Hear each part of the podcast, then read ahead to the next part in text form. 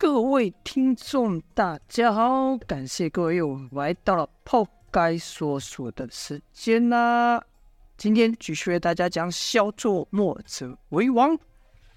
前面呢、说到，公孙丑领着众人来到了一间客栈，这里啊其实是九黎啊交换江湖情报，或者说传递情报的一个据点。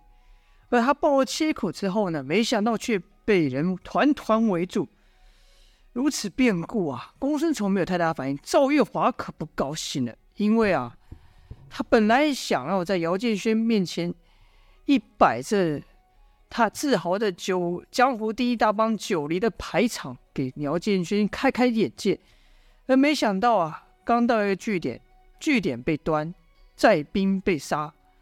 而来这边呢，爆了切口，没想到被人团团围住，这面子哪挂得住啊？赵耀华就骂道：“你们几个是不想活了吗？不知道我是谁吗？”那厨子切了一声说：“最近有些不三不四的人，不知道怎么样，得知了我们九黎的切口，想要冒充是我们寨中之人。”赵耀华听对方在嘲讽自己，就说：“你说谁是不三不四的人？”领他们来的小二就说道。你还还又说谁趴下谁就是，话还没说一半，就啪的一个耳光，是赵月华打的，说道：“有种，你再接着说下去。”赵月华离那小二距离快，而且赵月华这一出手没有任何征兆。小二被打之后怒道：“好啊，你这臭小啊，居然敢打我！大家上！”那群人举起兵的就就朝他们打来啊！一壮汉也朝姚建轩打去，姚建轩闪了几下，说道：“喂喂！”冤有头债有主，我可不是什么九一的人啦，要打你们打他去，打我干嘛呢？但那壮汉哪里肯听呐、啊，一棍又打了上。姚建轩看对方一副要置自己于死地的样子，不得不反击了。看准棍子来势，来个借力使力，壮汉就敢重心不稳，眼看就要倒，没想到那壮汉一个沉身，双脚重踩，稳住了身形了。姚建轩见对方变招很快，就说道。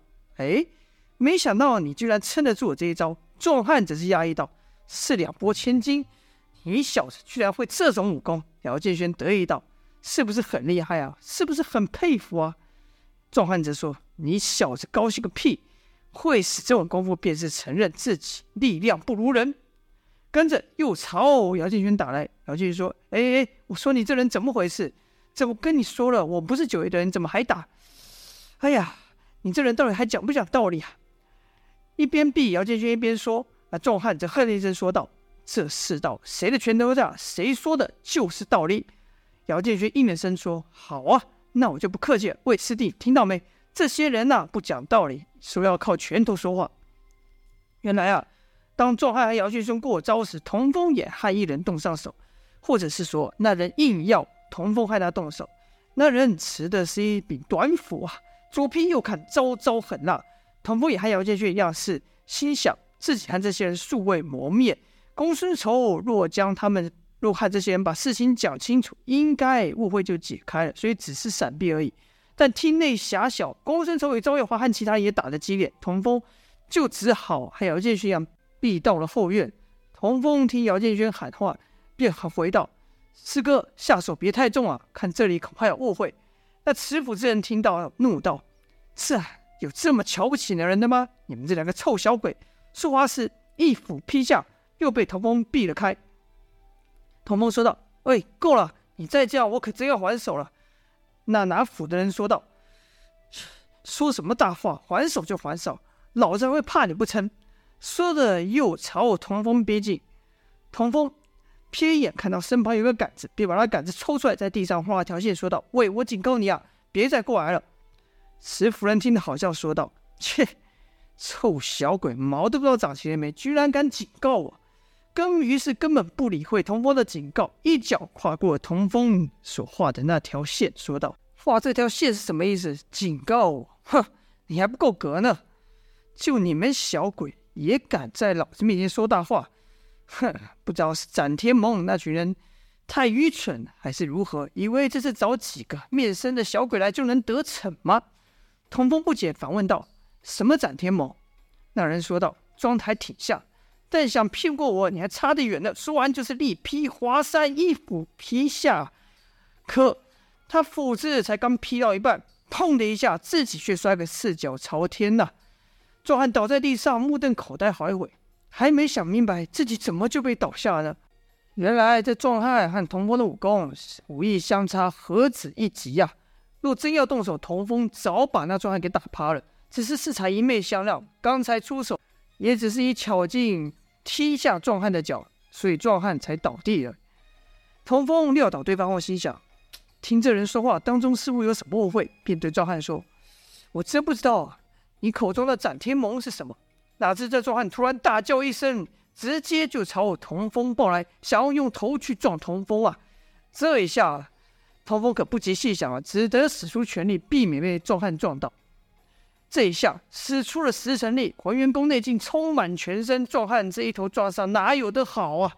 如撞铁石一般，砰的一下，自己被撞晕了过去。壮汉再度倒地啊！童风就问道：“喂，喂，你没事吧？”见壮汉晕了过去啊，童风就说。这可不得怪我，这是你你自找的。刚想回头去看姚建轩那边的状况，就看一个人影从他眼前飞过，跟跟着就是砰的一声巨响，那人重重的摔倒在地，看起来一时半会是爬不起来了。那人呢，正是和姚建轩交手的那个壮汉。却说姚建轩与那不分青红皂白的壮汉打着打着也是有气呀、那壮汉心想，自己刚出几招都被。这小鬼轻易躲过，便想这小鬼只是身法心小，跑来跑去不好对付，我须得出其不意的给他一招，他必败无疑。于是就用那手中的棍子打起了架势。姚建轩就看那壮汉的棍子所指之处，并未出全力啊，只是东指西画，都是虚招，想引得姚建轩出手进攻。姚建轩看了后心里暗笑：你是虚招，也虚得太假了一点吧。且看他有什么花样。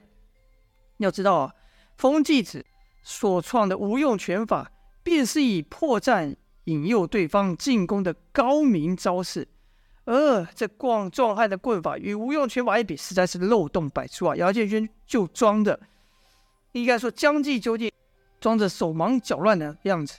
那壮汉还真以为姚建轩不敌呢，心想这小子果然上当。等他自以为聪明出手的时候，就是我。命丧之时，壮汉跟着又是一棍，一下挥空后，故意装的重心不稳，露出好大一个破绽。姚建轩心想：好啊，我就看你能把我怎么样。姚建轩便照这个破绽挥拳近身。壮汉以为姚建轩上当了，手中棍突然横扫而出，跟着就像通风所见那样，那壮汉的身体整个人被摔了出去。那是因为啊，姚建轩呐。看准对方的棍势，又给他来个借力使力，四两拨千斤呐、啊！而且于半空中还给壮汉来了一脚，帅气的把对方给打倒了。看着壮汉被踢倒，姚建勋很是得意的对童风说道：“师弟怎么样？刚才我那脚帅不帅？”姚建勋这招借力使力，半空出腿，一气呵成，确实潇洒、童风就说：“师哥，你这是什么招式啊？这么好看？”姚建勋得意的说道：“这个嘛，嗯，可以说是我改良师傅无用拳法所创的无用腿法。”两人在说话的时候，就听那，就看到厨子急忙忙的跑过来，然后一边跑一边喊道：“住手，住手，都别打了，是这几人，这几人。”可当他赶到院子，一看到自己的手下被姚建轩童风给打倒，反而松了口气，说道：“好险，好险，没伤着你们。”姚建轩拍了拍身上灰尘，笑道。就这点功夫，哪伤得到我呢？别说笑了。那厨子后面跟的是赵月华和公孙仇啊，就看那厨子恭恭敬敬对两人说道：“小姐、谷主，后面有间隐蔽的小屋，请随我一起来吧。”童不要继续给他复开眼，不知道这厨子态度怎么突然转变这么大。原来啊，刚才在厨房内，赵月华出手可重了。但对他和公孙仇来说，这些人嘛，要么是他们久违的对头，要么就是自己的手下。教训手下哪里会客气呢？而那厨子见赵月花突然发难，便喊道：“好啊，你们果然是来找事的，弟兄们，全都给我上！”赵月花适才出手教训那小儿，只是嫌他嘴臭，其他人呢，他还不屑动手呢，更何况有公公孙仇在。自然没有人能靠近他。就看公孙仇的烟杆左敲右打，公孙仇的烟杆扫了一圈，他身旁的一群人就被点穴跌倒在地啊。也是公孙仇还留了留手了，因为他还想搞明白这群人到底是不是九爷的人，为什么输了切口之后反而要动粗了，所以下手便比赵华有了分分寸，边挡还边说道：“哎呀，别叫了，别叫了，教你们懂些礼数罢了。”那厨子看公孙仇认血起准，认为自己今天遇上大敌了，便道：“你们都退下，交给我。”手拿菜刀就砍上了。公孙仇照例朝其手腕穴道点去，哪知道厨子不闪不避，刀锋一偏，跟着就快速顺着烟杆削下，要削公孙仇的手指啊！